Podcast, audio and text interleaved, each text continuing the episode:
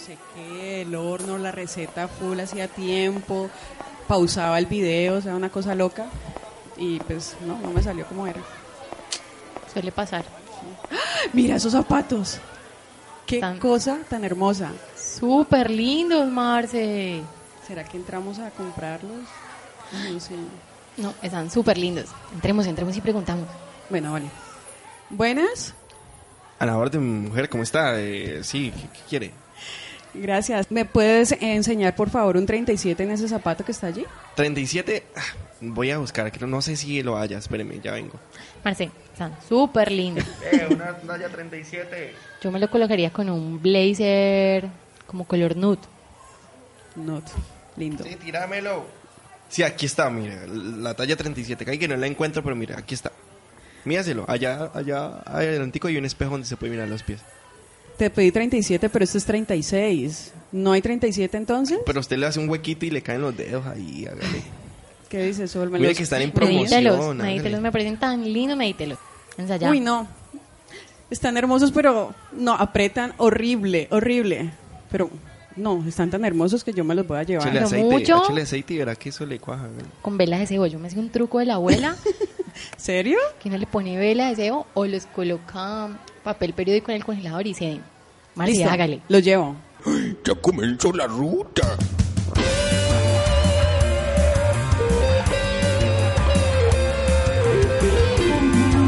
La ruta.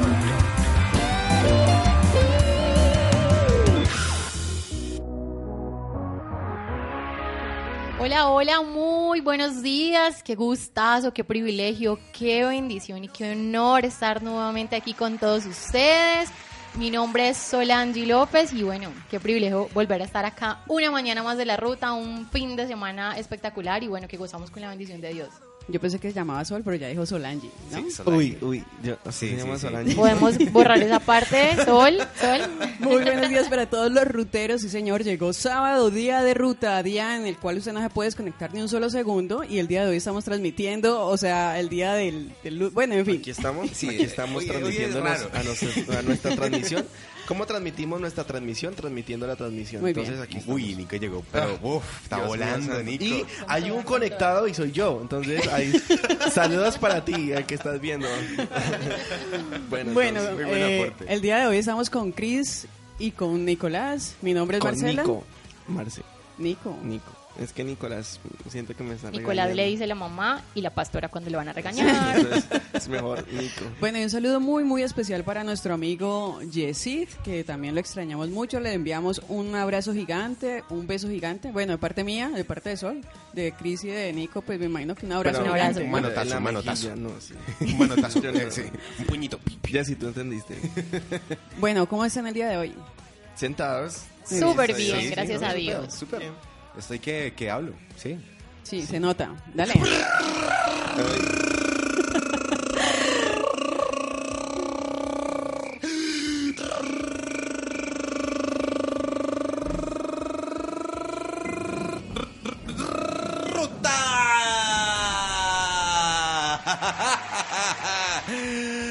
Estamos aquí otro Estábamos, sábado. porque ya salimos del aire. Estoy Sí, segura no, que vení, el rey porque que se no, cayó. trapito y le limpiamos las babas a esa cámara que quedó llena de, de babas. Este es otro sábado más emocionado de estar aquí detrás de estos micrófonos, de que me puedan, eh, eh, podamos compartir aquí con eh, mis compañeros eh, de, de la ruta, con eh, Marcela, con Nico, con Marce, Sol. Marce, como dijo Nico, Con, Marce. con Marce. Marsh, con la. Marsh, Marsh. con la. Marsh, con Nico Arizala, con Sol López y con Angie. Chris Cañarte. Sí. ¿Qué pasó? Mi apellido No es raro, sé, ¿o qué? sí, tope- sí, como que... El grillo. ¿Eh? ¿El cuál, el cuál grillo?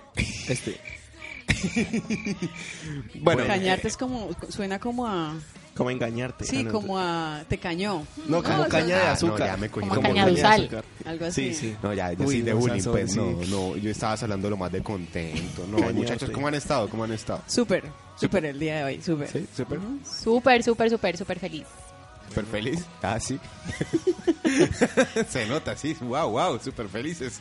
Bueno, ya no. Bueno, Bueno, yo también como- quiero que saludemos Dale, a los teleoyentes. Sí, muy bien. Uy, Sol es de las nuestras. muy Sí, bien, sí, muy bien. muy Definitivamente. Bueno, y yo quiero empezar mi mañana saludando a mis hermanas, Alejandra, Juliet, que yo sé que están ahí súper conectadas, a mi mamá, a mi papá, a Diana, Tatiana, Angélica, Fran, yo sé que están súper conectadas.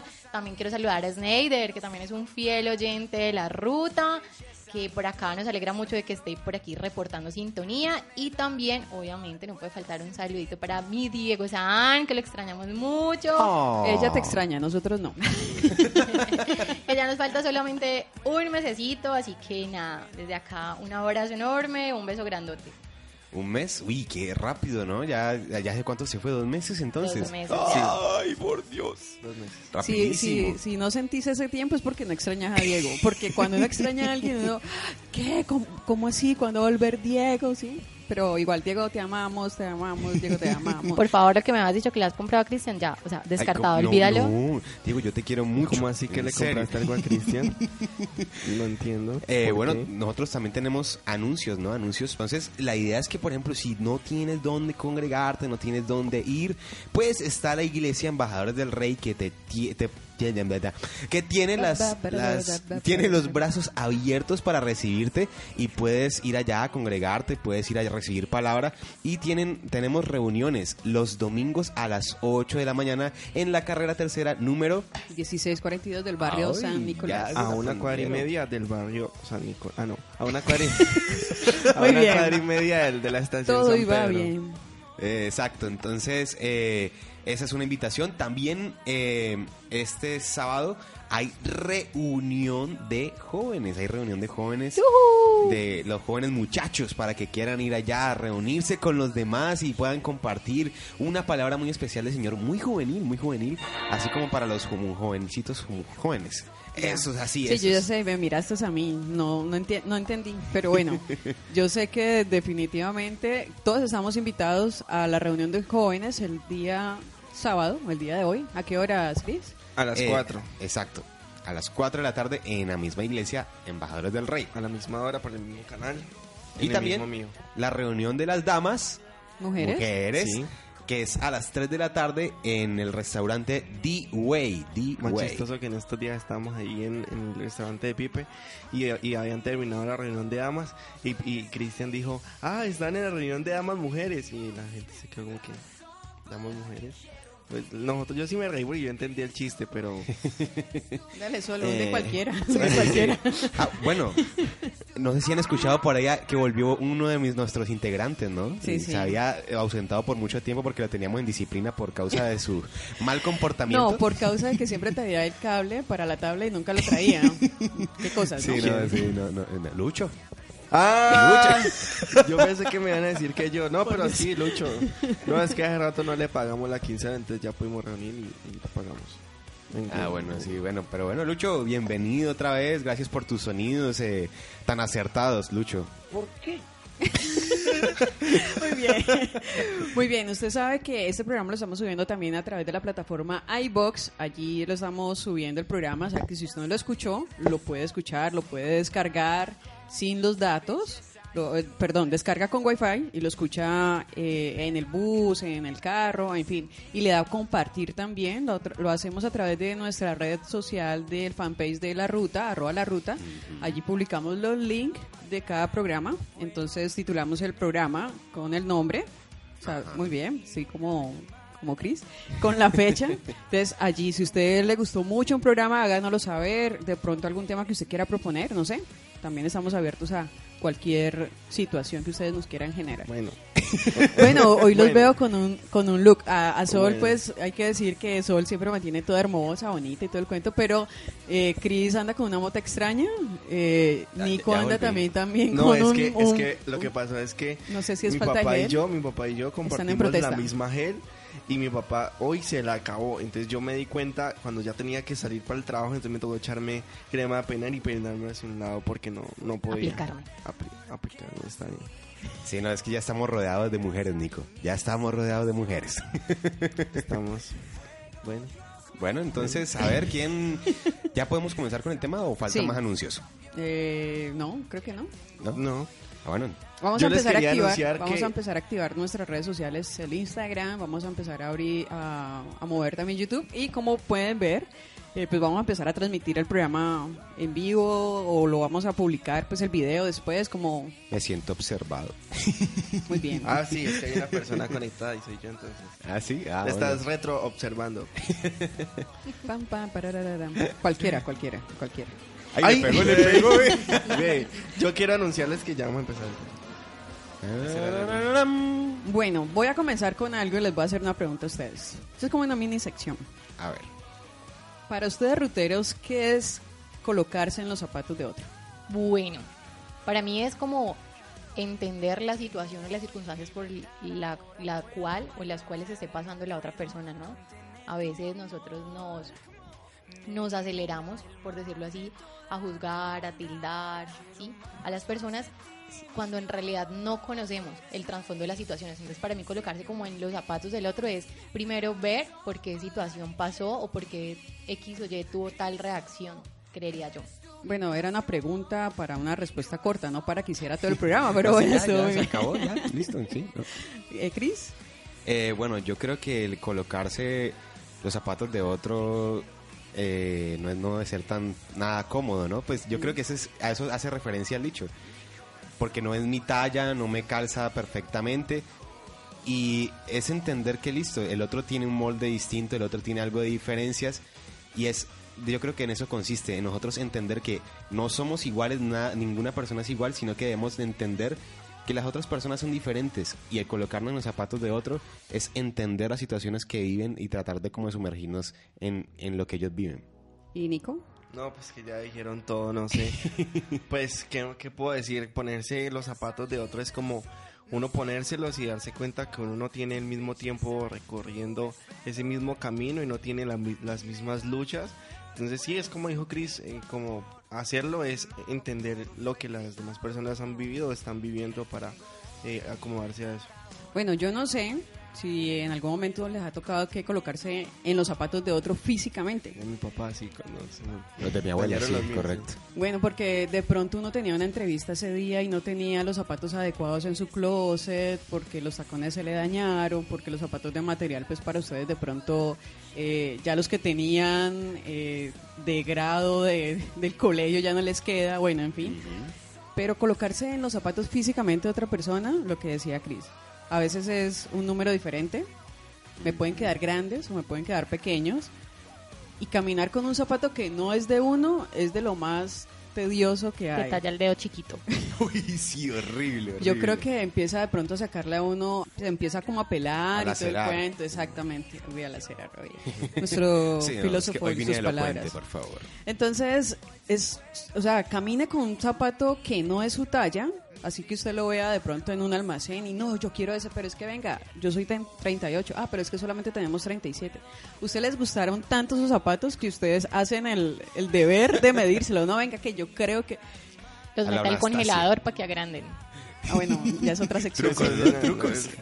La Anastasia, le entra porque le entra. Cuando uno esté comiendo el sancochito y mamá, ¿y este zapato qué? No sé. Pero caminar con un zapato prestado es de lo más incómodo que hay. O sea, es una de las cosas eh, más complicadas. Pero es tan fácil lo que decía Sol. Es tan fácil juzgar a otra persona. O sea, cuando uno ve a un habitante de la calle, uno dice, "Mm, vea las drogas como llevan, como dejaron a una persona, mire ese señor como huele de feo pero uno no se coloca como a, a analizar como la situación de esa persona, a decir, wow, esa persona está sin un techo donde dormir, no tiene una cama donde eh, eh, dormirse cómodo. No sé ustedes qué piensan, pues. Sí, Pues, pues, pues. Por ejemplo, mira que yo estaba, eh, digamos, con relacionado con esto de colocarse en los zapatos de otro, yo me puse a preguntar una cosa, así como siguiendo la línea pues de lo que estamos hablando. Y es, ¿ustedes qué creen? Uno, eso de colocarse en los zapatos de otro, uno, uno nace con, esa, con ese sentimiento de querer colocarse con eso o uno lo debe desarrollar durante su vida. Yo creo que eso lo debe uno desarrollar, creería yo. Yo creo que el ser humano de por sí es egoísta. Uno siempre piensa en uno mismo Eh, estoy segura, segura. Voy a colocar un ejemplo aquí así cer- cercano. Eh, si hubiese aquí una bandeja con full postres y hay unos más grandes que otros, digamos que hay uno solo grande, porque mira a Nico muy bien. Eh, ¿Y yo hay- por qué me miro a mí mismo? hay, hay un postre, hay un postre grande y el resto son normalitos.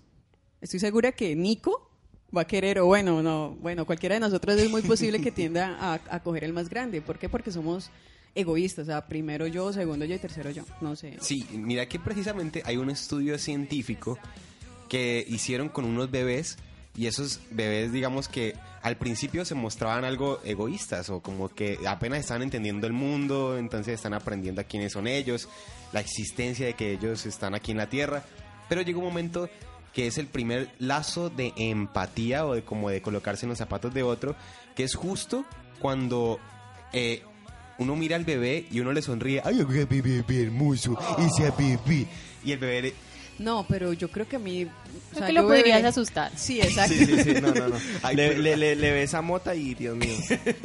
Y entonces el bebé coge y pum, la primera sonrisita, ¿no? Y uno, ¿Cómo, ay, cómo, cómo? ay, ay, pum. Así. Entonces la primera sonrisita yo creo que a uno eh, le causa una alegría, ¿no? Y, pero ¿por qué se crea esa sonrisita en el bebé? Porque hay, hay un lazo de qué? Empatía, hay una comunicación entre a- lado y lado. ¿Por qué sonríe? Porque veía al papá o a la mamá o porque le hacían, ay, bi, bi, bi". y eso le causó qué? Empatía y sonrió. Yo pensé que eso causaba algún problema. O sea, yo creo que a te hicieron así o algo así. Un saludo para los papis de, de Chris, que los amamos mucho. que Que están ahí conectados. Sí, súper conectados. Y pues bueno, entonces eso era como el estudio que hacían y después vieron cómo fueron creciendo y hacían otro experimento ya con niños de 5 años más o menos. Y había por ejemplo eh, una, digamos, una señora haciendo un preparativo. Y a la señora se le caía, hacía que se le caía una cuchara. Y entonces al niño lo tenían acá aparte y el niño ahí mismo corría por la cuchara y se la pasaba a la señora. Y entonces volvía otra vez a su sitio a correr a donde estaba el papá y seguían viendo que la señora seguía preparando y ella volvía y tiraba la cuchara, pero para la segunda vez el papá cogió a la niña y no la dejó ir otra vez. Entonces dice que la niña comenzó a desesperarse porque ella quería ayudar a la señora y la señora hacía así como que, ay, no alcanzo, no alcanzo. Y la niña quería ir y quería ir y después la soltó y fue y le, le pasó la cuchara. ¿Pero por qué? Porque ella, digamos que eso es, como decía Marce, algo que se va formando de- desde nuestra niñez, pero aún así a veces llegamos a la etapa adulta y pareciera que como que nunca tuvimos empatía o nunca nos colocamos en los zapatos de otro. Sí, totalmente. Y hablando básicamente de lo que dice Chris, que, que podamos tener como más claro ese concepto de lo que es empatía.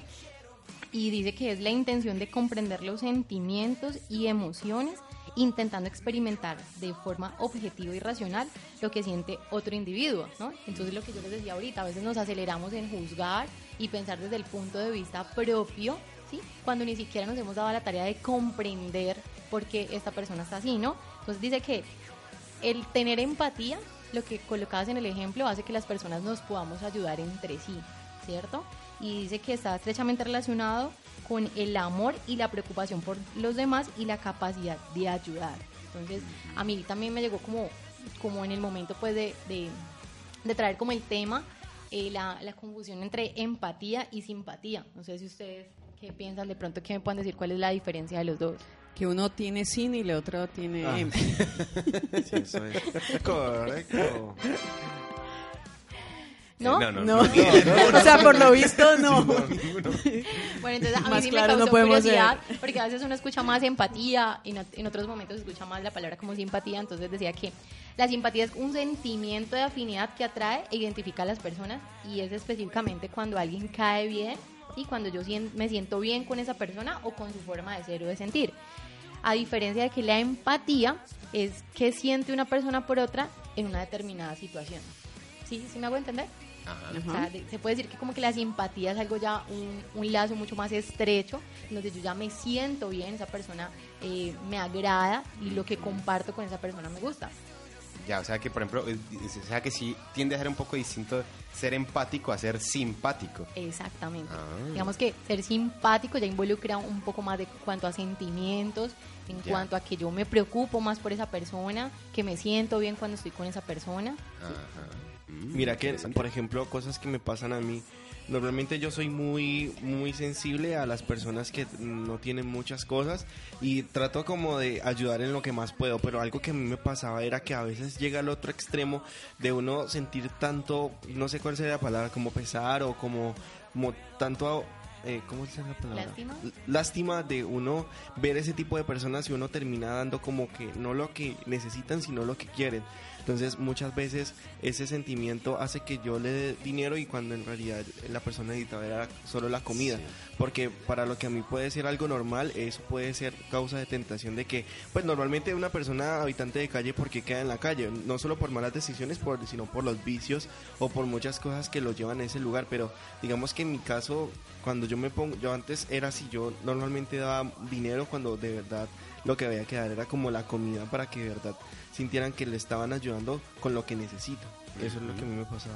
Bueno, hay un versículo bíblico para este tema y es 1 Juan 3, 17 y 18 dice la Biblia, pero el que tiene bienes de este mundo y ve a su hermano tener necesidad y cierra contra él su corazón, ¿cómo mora el amor de Dios en él? Hijitos míos, hijitos, me acordé de, de un amigo que, bueno, en fin, hijitos míos, no vemos de palabra ni de lengua, sino de hecho y en verdad.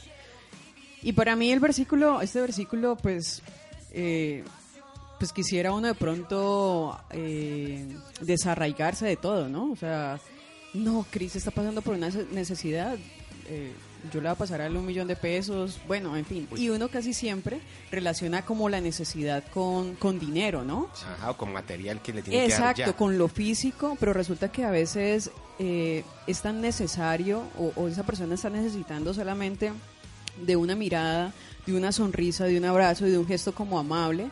Y hay una de las cosas que de pronto a mí me llama la atención, eh, en algún momento trajimos este tema, eh, del tema de el, Mm, Sí, ese el sí. paralítico, Ah. el, el que era de nacimiento cojo y que estaba en la puerta de la hermosa de un templo. Y eh, Pedro llega y lo mira. Dice la Biblia que, que, lo mira y llega y le dice Pedro, no tengo dinero, pero de lo que tengo te doy. Levántate y anda. Y entraron con él al templo. O sea, para muchas personas, él, él, él estuvo mucho tiempo, según lo que relata la Biblia, allí pidiendo limosna y tuvo que haber recibido limosna y todo lo demás, pero ninguna de esas personas que estaban adorando a Dios de allá dentro del templo y todo lo demás se percataron de que esa persona necesitaba, era una esperanza, una palabra, una oración. Y creo que eh, eh, casi siempre el humano tiende como a, no, estoy pasando una necesidad, entonces no, yo no tengo dinero para colaborarte, pero a veces es un gesto solamente. Y es porque nosotros normalmente vemos como, bueno, no, nos interesa ayudar, pero como que no me interesa saber nada de ti, toma, eh, toma esto y, y con esto tienes Sí, no suficiente. involucrarse como mucho. ¿no? Porque normalmente, o sea, no, seamos sinceros, normalmente uno sabe que tal vez esa persona tiene muchos hijos o esa persona tiene muchos problemas, entonces tal vez involucrarse, como dijo Marcia, un poquito más va a hacer que yo tenga temor de cargarme mucho más de lo que yo estoy. Entonces eso hace que a veces uno quiera ver solamente lo superficial de, de, los, de las personas. Bueno, nos vamos con una sección. ¡Sección!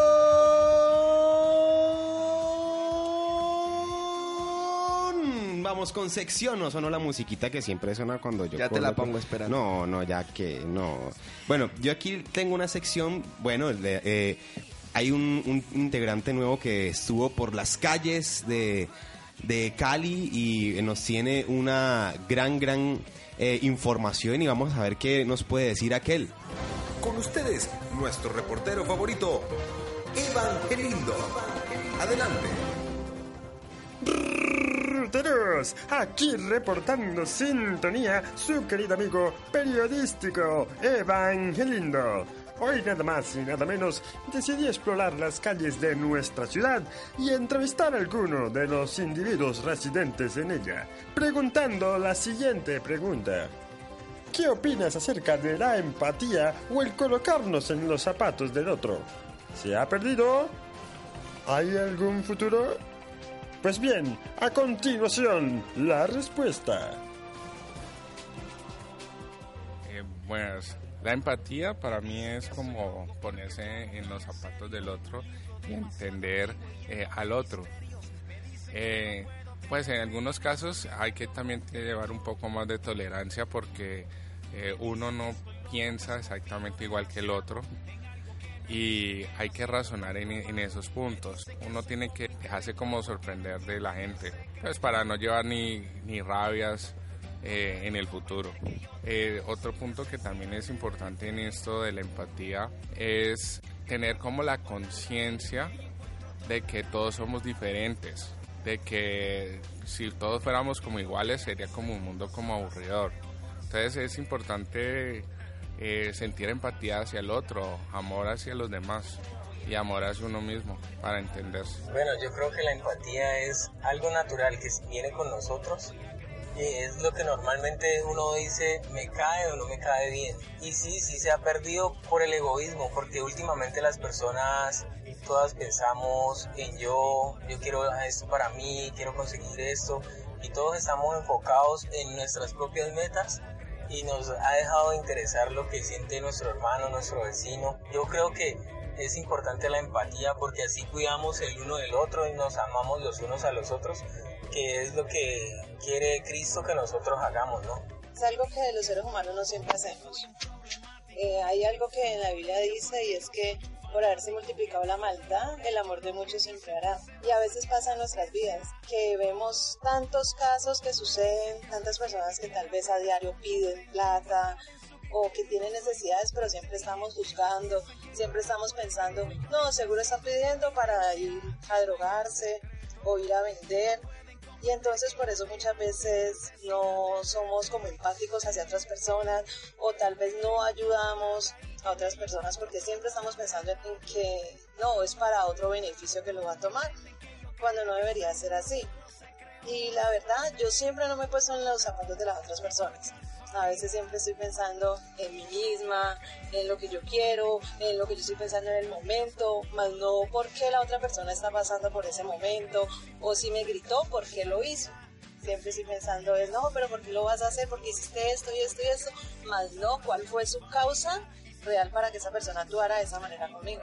Bueno, la empatía se ha perdido. Realmente en esta sociedad y en el mundo entero cada uno estamos pendientes de nosotros mismos eh, y eso se ve inculcado en programas de televisión en donde, en donde la gente prácticamente saca lo peor que tiene para poder ganar, para dejar a los demás por debajo, para lograr sus metas personales únicamente. Entonces sí, lastimosamente lo hemos perdido eh, y pues como cristianos, como hijos de Dios, sí tenemos que empezar a, mirar a ver por los demás. Eh, como tú mismo estás diciendo, colocarnos en los zapatos del otro, porque muy fácilmente juzgamos eh, sin saber realmente lo que la persona está viviendo o está sintiendo. Entonces, tenemos que ponernos firmes en eso y, tratar pues de sacar lo mejor de cada uno de nosotros para poder así dar a los demás lo mejor. Recuerden que ese reportaje lo realizó Evangelindo. Sigan en estudio. Bueno, súper. Una sección diferente, aunque creo ya he escuchado a ese reportero, ¿no? Ya ha estado en el programa. Sí, en la él ruta. estuvo por acá en estos días. Pero, sí. muy, muy bueno el poder entrevistar a las personas y preguntarle, pues, Exacto, sí. súper. Sí, ¿no? Y, y chévere las respuestas que nos dieron, ¿no? Nos No, sirven- de nos hecho, aportan sentí muchísimo. mucho material como para que estuvieran aquí al lado de nosotros Sí. compartiendo. Sí, claro que sí. Tienen muy, muy buena elocuencia todos los que participaron. Muchísimas gracias. Y la verdad, sí, yo creo que lo que ellos dicen es completamente cierto. Es algo que actualmente se ha perdido, que de pronto hemos pasado por alto las circunstancias y nos hemos dejado llevar, como resumiendo lo que ellos decían, es como nosotros hemos decidido ser el yo, yo, yo y yo primero. De ahí para allá nos olvidamos de los demás. Eso es como lo que ellos estaban diciendo. Bueno, y yo también me preguntaba por qué nos volvemos insensibles. O sea, no sé si a ustedes les ha pasado. O sea, estamos hablando que, digamos que lo que más nos cuesta a la hora de ponernos en los zapatos de los demás es porque hay insensibilidad o porque falta empatía o simpatía, ¿cierto? A la hora de compartir con las personas. Entonces, pues yo también creería que a veces usar la insensibilidad como para protegernos, para cubrirnos de lo que nos pueda dañar, nos convierte prácticamente como en zombies, podría decir yo, ¿no? Y de hecho muchas veces las personas sensibles son consideradas como, ay, no, es que es muy sentimental, esa persona es débil, y pues por ende como que somos, o tienden a ser como, digámoslo así, entre comillas, inservibles para la sociedad. Y es que solo, solo valemos por cuánto tenemos y cuánto hacemos, y pues eso hace que digamos, eso hace rato, de hecho ha quedado claro, pero pues que no sucede, pero yo la pregunta va más allá como que qué sucede en nuestro interior cuando nos volvemos insensibles ante las situaciones de los demás. Yo, yo creo que es como una situación física. Eh, ejemplo, eh, si yo estoy aquí al borde de la mesa y empiezo a, darme golpecitos con de a poco con la mesa, con el borde de la mesa, al principio me va a doler y luego se me va a generar algún eh, esa parte del cuerpo se me va a empezar a, a generar como muy rígida. Yo, yo creo que en algún momento va a dejar de dolerme. Entonces, yo creo que es como eso. O sea, al principio me afectaba, pero luego ya no. Exacto. Mira que incluso eh, también en otro eh, estudio que estuvieron haciendo, y tampoco es necesario hacer un estudio para esto, pero no sé si ustedes han visto una película o, por No. ejemplo, un- No. una, una persona que se encuentra, yo qué sé, que se va a chuzar la mano. Y ustedes la están viendo por televisión y se va a chuzar la mano y, y ustedes, ay, ay, no, no, ay, me dolió, me dolió. O sea, le duele a uno. Y uno la está viendo y, y eso es como, y eso, él- en el estudio científico decían que eso se llama efecto espejo. Y es que nosotros tenemos unas neuronas en nuestro cerebro que hace, que provocan un efecto espejo y reflejan las expresiones de los otros. Y resulta que ellos categorizaban la, digamos, el esto de los, de colocarnos los zapatos de de lo- del otro como en tres puntos. Y estaba la empatía emocional, que es cuando nosotros reconocemos que las otras personas sienten. Eso es, digamos que, ah, listo, eh, Marce se siente triste. Ah, listo, reconocí que Marce está triste. O reconocí que Marce está feliz. Eso ya es la parte de empatía emocional. La segunda es empatía cognitiva, que es comprender, comprender las razones por la cual está triste o por la que está feliz. Entonces, una cosa es reconocer la emoción, otra cosa es conocer la razón por la que tiene esa emoción. Y por último, está el cambio de perspectiva emocional, que es sentir lo mismo del, otro. O sea, una cosa es que, listo, ya reconocí la emoción, sé de dónde viene, ahora yo lo comprendo. Esos son los tres pasos como para uno tener una empatía. Y yo creo que la sociedad está fallando en esto. Como ya nosotros no estamos prestando la atención de pronto a las otras personas, nosotros nos estamos enfocando en mis emociones, en mis propios pensamientos, en todo yo. Y lo que decía Nico también hace un momento que uno como que quiere salir rapidito de... de- o sea, no quiere involucrarse mucho, ¿no?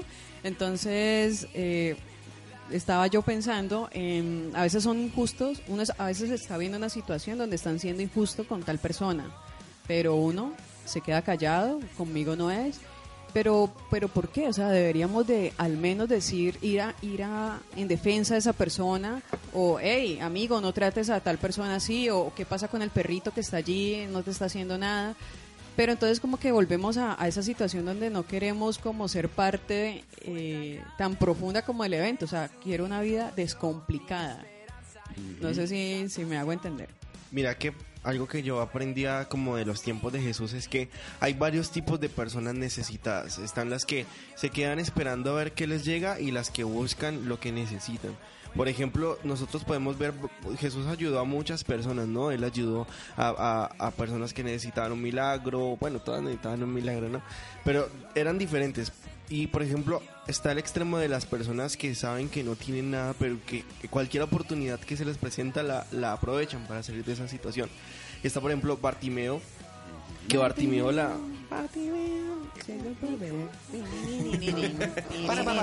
Esa es la canción recomendada. ¿no? Bartimeo vio, él, él dice la palabra del Señor que él no tenía absolutamente nada. Lo único que tenía, supongo era hablar, porque no tenía vista, estaba tirado en la calle. Mucha gente lo, lo odiaba lo- lo- cuando él de hecho intentó eh, pararse. Él dice la palabra que él tuvo que eh, hacerse de mucha gente, quitarse y hasta que al fin llegó y obtuvo lo que él quiso. Pero también se mostró un- un- una, una parte muy sensible de, de las personas necesitadas, por ejemplo.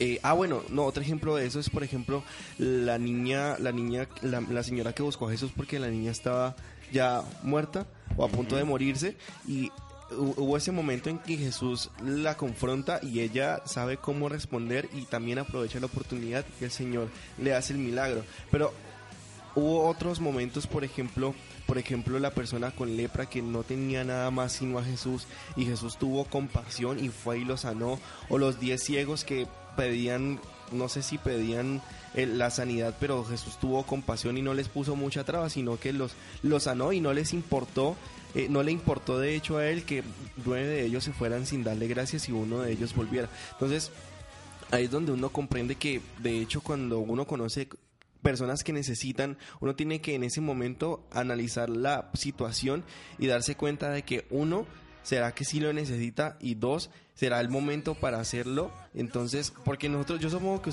todos tenemos, todos vemos todos los días personas necesitadas, pero yo creo que nosotros tenemos uno o dos que sabemos que siempre están ahí o sabemos que, que yo voy a pasar por ahí y está ahí. Y a veces no, nos, no se nos da el ánimo de ayudarle. Y Exacto. lleva en esa situación quién sabe cuántos años. En todo barrio hay una persona que siempre está en todas las casas pidiendo. Pero, Yo ¿por qué pensé será? que iba a decir que en todas las casas chismeando.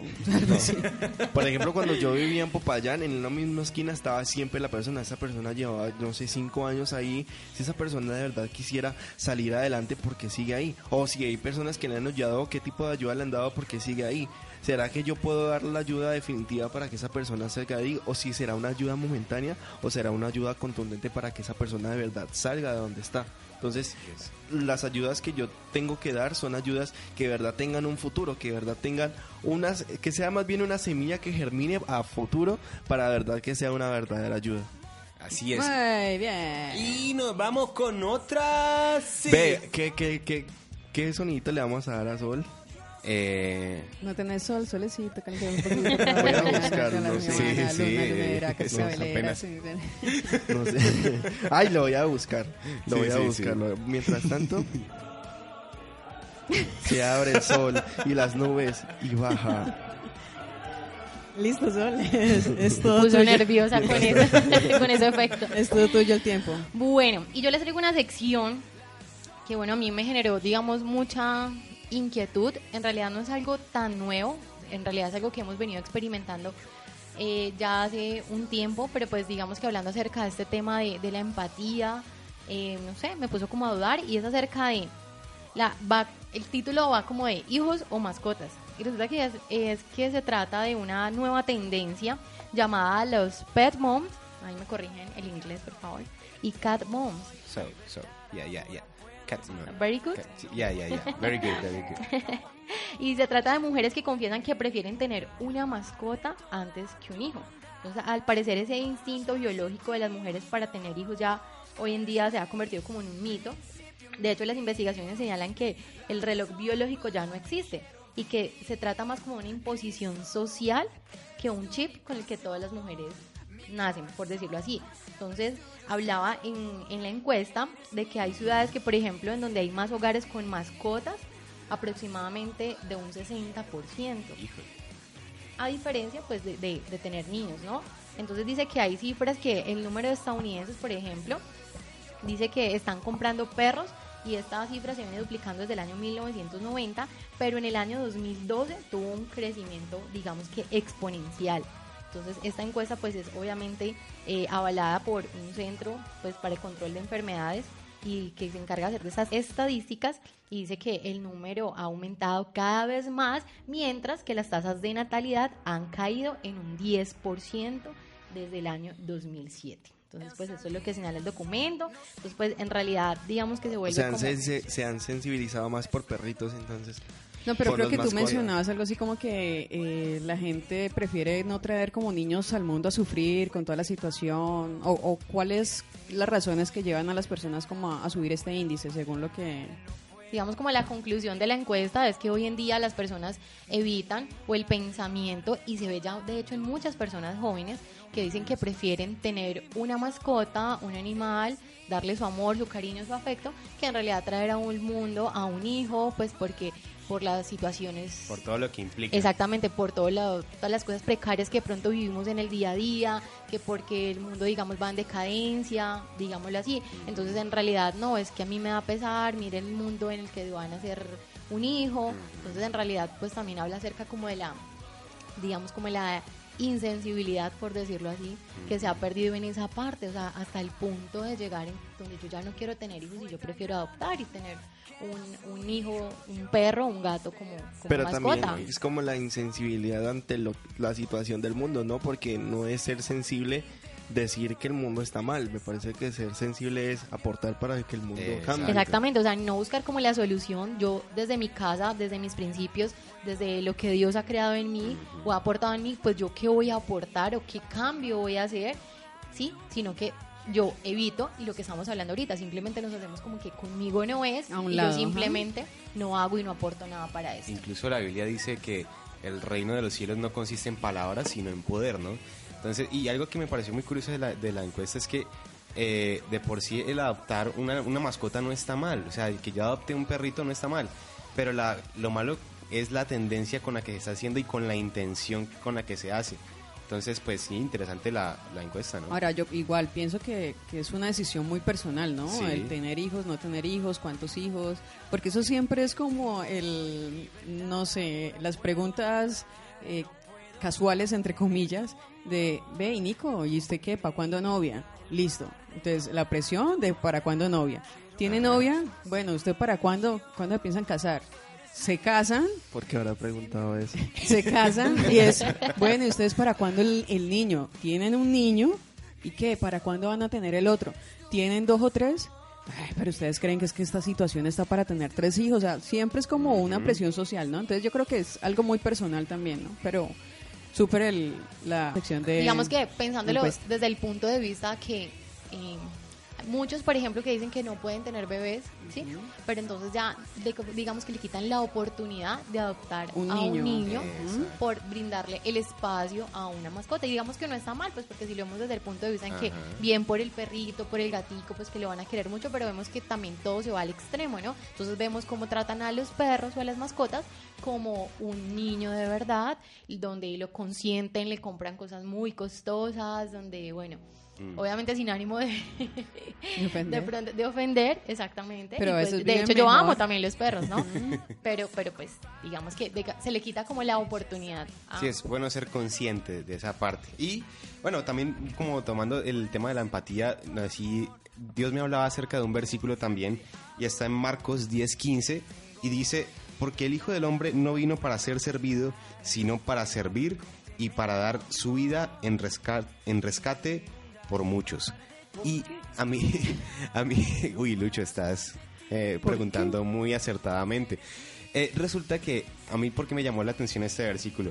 Porque esa es la clave para mí de entender qué es la empatía y, o el colocarnos los zapatos de otros. Es poner nuestra vida en servicio de otros, porque es que eh, es, es la tendencia y, y lo vuelvo y lo recalco y lo recalcaré es que nosotros eh, actualmente estamos buscando una y otra vez eh, como es resolver nuestros problemas. Y, y confieso, sí, a veces es complicado porque digamos que nosotros eh, en toda la semana tenemos ocupaciones, nos acostamos tal vez tardísimo, pero qué bonito es cuando, por ejemplo, ver una persona que está muy ocupada piensa en uno, ¿O- ¿cierto? Eso sonó muy romántico. Pero cierto, o sea, qué, qué bonito una persona que mantiene ocupada, que mantiene haciendo cosas así y que, y que se tome la molestia o se tome el tiempo de decirte, ve, ¿cómo estuviste? ¿Cómo estuvo tu día? Ve, no, mira que estuve pensando en ayudarte en lo que, en, en lo que estás pasando en estos momentos. Ve, eh, mira que compré esto, tal vez te pueda servir. Eh, algo así, o sea, que, que eso me parece que a eso nosotros como cristianos estamos llamados, no a ser egoístas, no a solamente a, a colocarnos eh, eh, en nuestras posiciones, porque siempre nuestra oración es, Señor, dame, dame, como decía Dante Gebel en una prédica, nos volvimos ovejas que dicen, Señor, bendice, me, Señor, dame, y todo es así, siempre es el me, me, me, me. Y nos olvidamos. Apenas con la mota, ¿no? O sea, perfecto la, Esta- esta- la dramatización. Pille, pille, Esto se llama Conquistando con Cristiano. A lo Cristian. Hola, A lo chicas. Con- con- conquistando a lo Cristian. ok. Bueno. En- eso, eh, ¿Me hice entender? Sí, la, sí, la idea. sí, no es. entendí, pero sí, sí. Eso, no, claro, no, que sí. Yo también les quería compartir una palabra ya para finalizar. y está en Gálatas 6, en el verso 9 al 10. Y dice, no nos cansemos pues de hacer bien, porque a su tiempo llegaremos si no desmayamos. Así que según tengamos oportunidad, hagamos bien y mayormente a los de la familia de la fe. Es como que la pregunta surge es, ¿en qué momento o cuándo es el momento para discernir la oportunidad de hacer el bien a los demás? Es en qué momento puedo yo ser sensible y en realidad digamos que el tener empatía o el colocarme en los zapatos de los demás, pues eso va a ser como reflejar a Jesús en mi vida, ¿sí?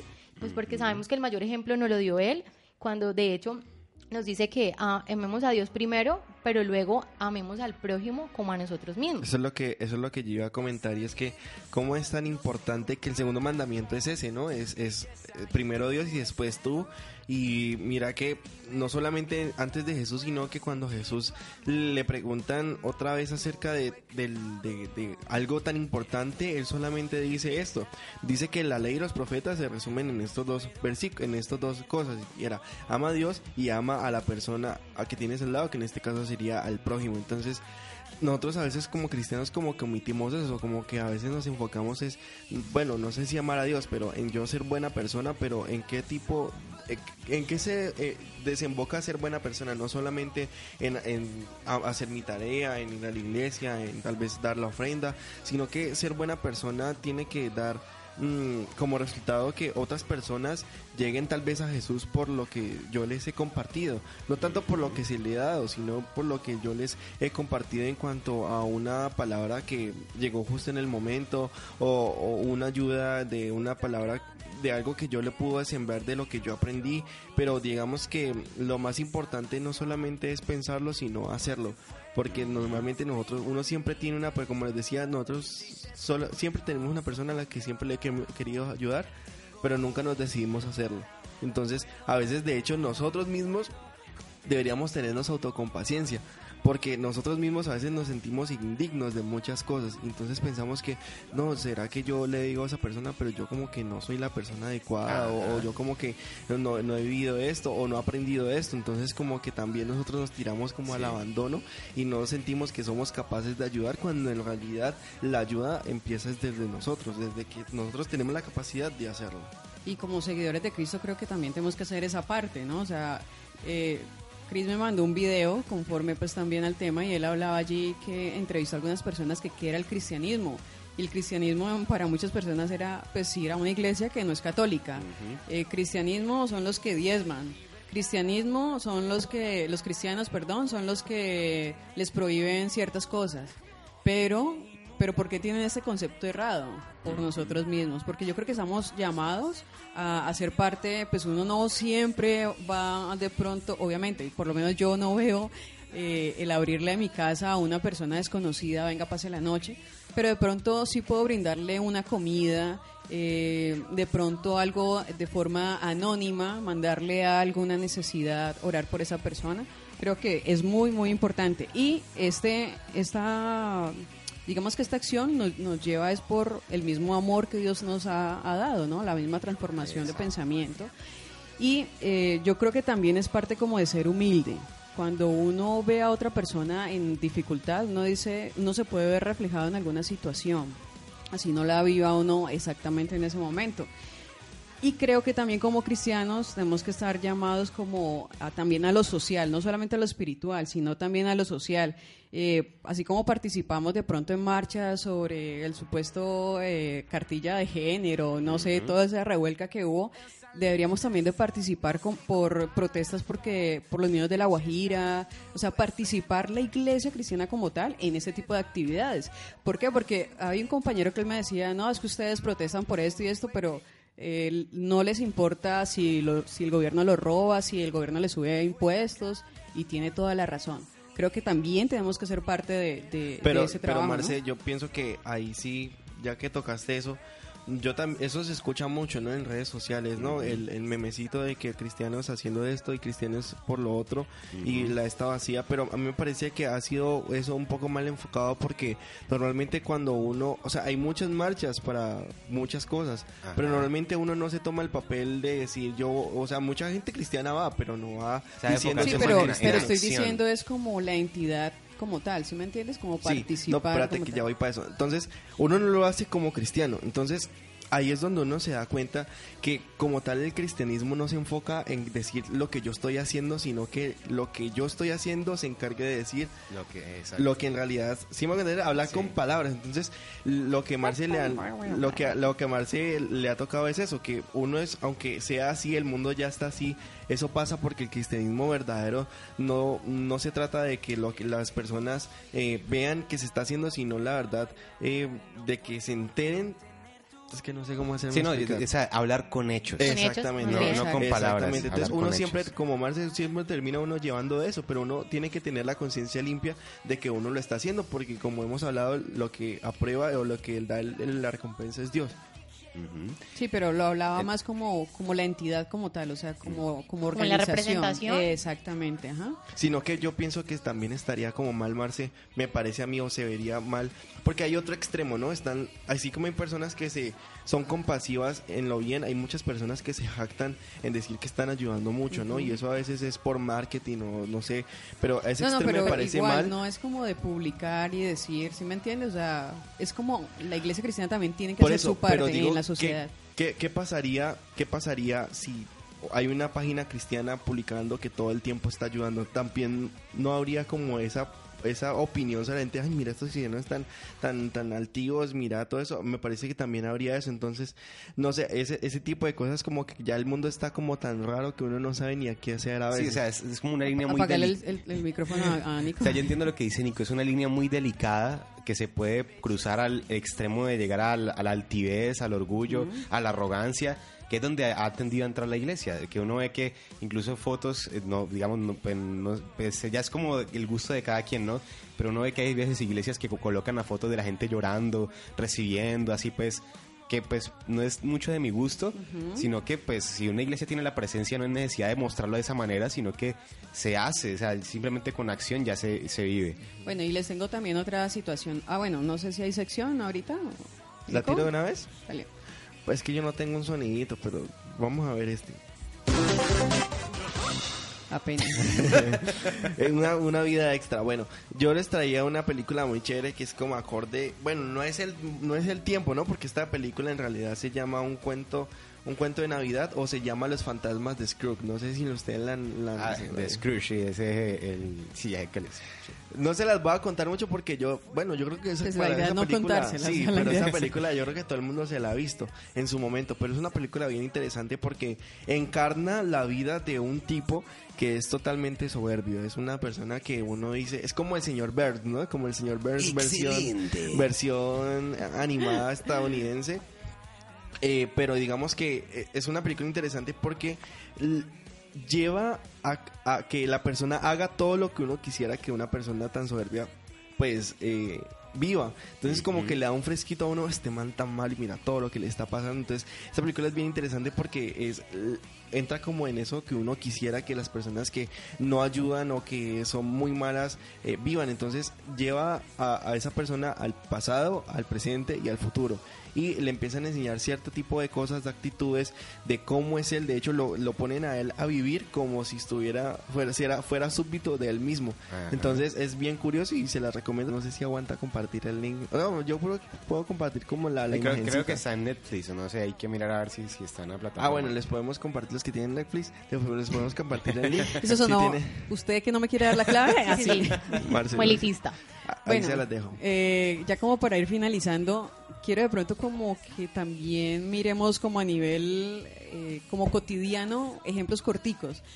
No sé si ustedes piensan que hay personas que a veces están en un restaurante, están en una plazoleta de comidas y pues están las personas que hacen el aseo y hacen el reguero o tiran la basura y entonces el, el pensamiento o el decir es, no, pues para eso están ellos.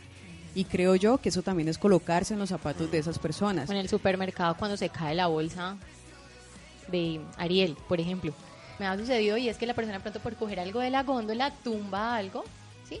Y en realidad pues se vino todo encima y no, sencillamente hizo como si nada. Entonces, a uno le empieza como que, Entonces, creo que es importante ser como eh, en, en esos pequeños gestos, o sea, como generar mi aporte de colocarme en la otra persona, en los zapatos de la otra persona. La otra persona está encargada, ha sido contratada para hacer el aseo, pero eso no nos da el derecho de hacerle más basura, de generarle más basura, o sea, va a ser un aseo normal, ¿sí me Y entiendes? no, y no entra el argumento de que ah, le estoy dando antes trabajo, porque no. Sí, no- mi- mira Bueno. que a la, a la final, cuando uno hace una acción que ayuda a la otra persona, te da un fresquito, no sé, como un fresquito en el corazón, como que, ay, lo hice, hice lo correcto. Siento que le ayuda a esa persona. Y en la Biblia, en, en Mateo 25, del 31 al 40, pueden leerlo. En sus casas, ya por cuestión de tiempo no lo leo. Pero dice que el Señor decía, les dirá, de cierto os digo que en cuanto lo hiciste a uno de estos mis hermanos más pequeños, a mí me lo hicisteis. Y para mí esa es una palabra clave, clave, clave en ese tema, y es que si nosotros hacemos obras para las personas que tienen mucha necesidad o de pronto, eh, por ejemplo, un mesero, como estamos hablando ahorita, de una propina, el hecho de ayudar a una persona a levantarse porque se cayó o X o Y motivo, eso, esa acción que estás haciendo, se la estás haciendo a quién? Al Señor Jesús. Exactamente. Alcanzo a dar una frase chiquita. Sí, pues- sí, bueno, con la que pues quisiera como despedir y es que dice, la vida es como una escalera. Si miras hacia arriba, siempre serás el último de la fila. Pero si miras hacia abajo, verás que hay mucha gente que quisiera estar en tu lugar. Entonces detente a escuchar y ayudar a tus amigos o a las personas que lo necesiten. Súper. Muy buena reflexión. Bueno, nos escuchamos el próximo sábado, ruteros. Bueno, muchachos. chau, chau. Feliz fin de semana. Chau. Dios los bendiga. Hermanito, ya llegué. ya llegué, ya llegué.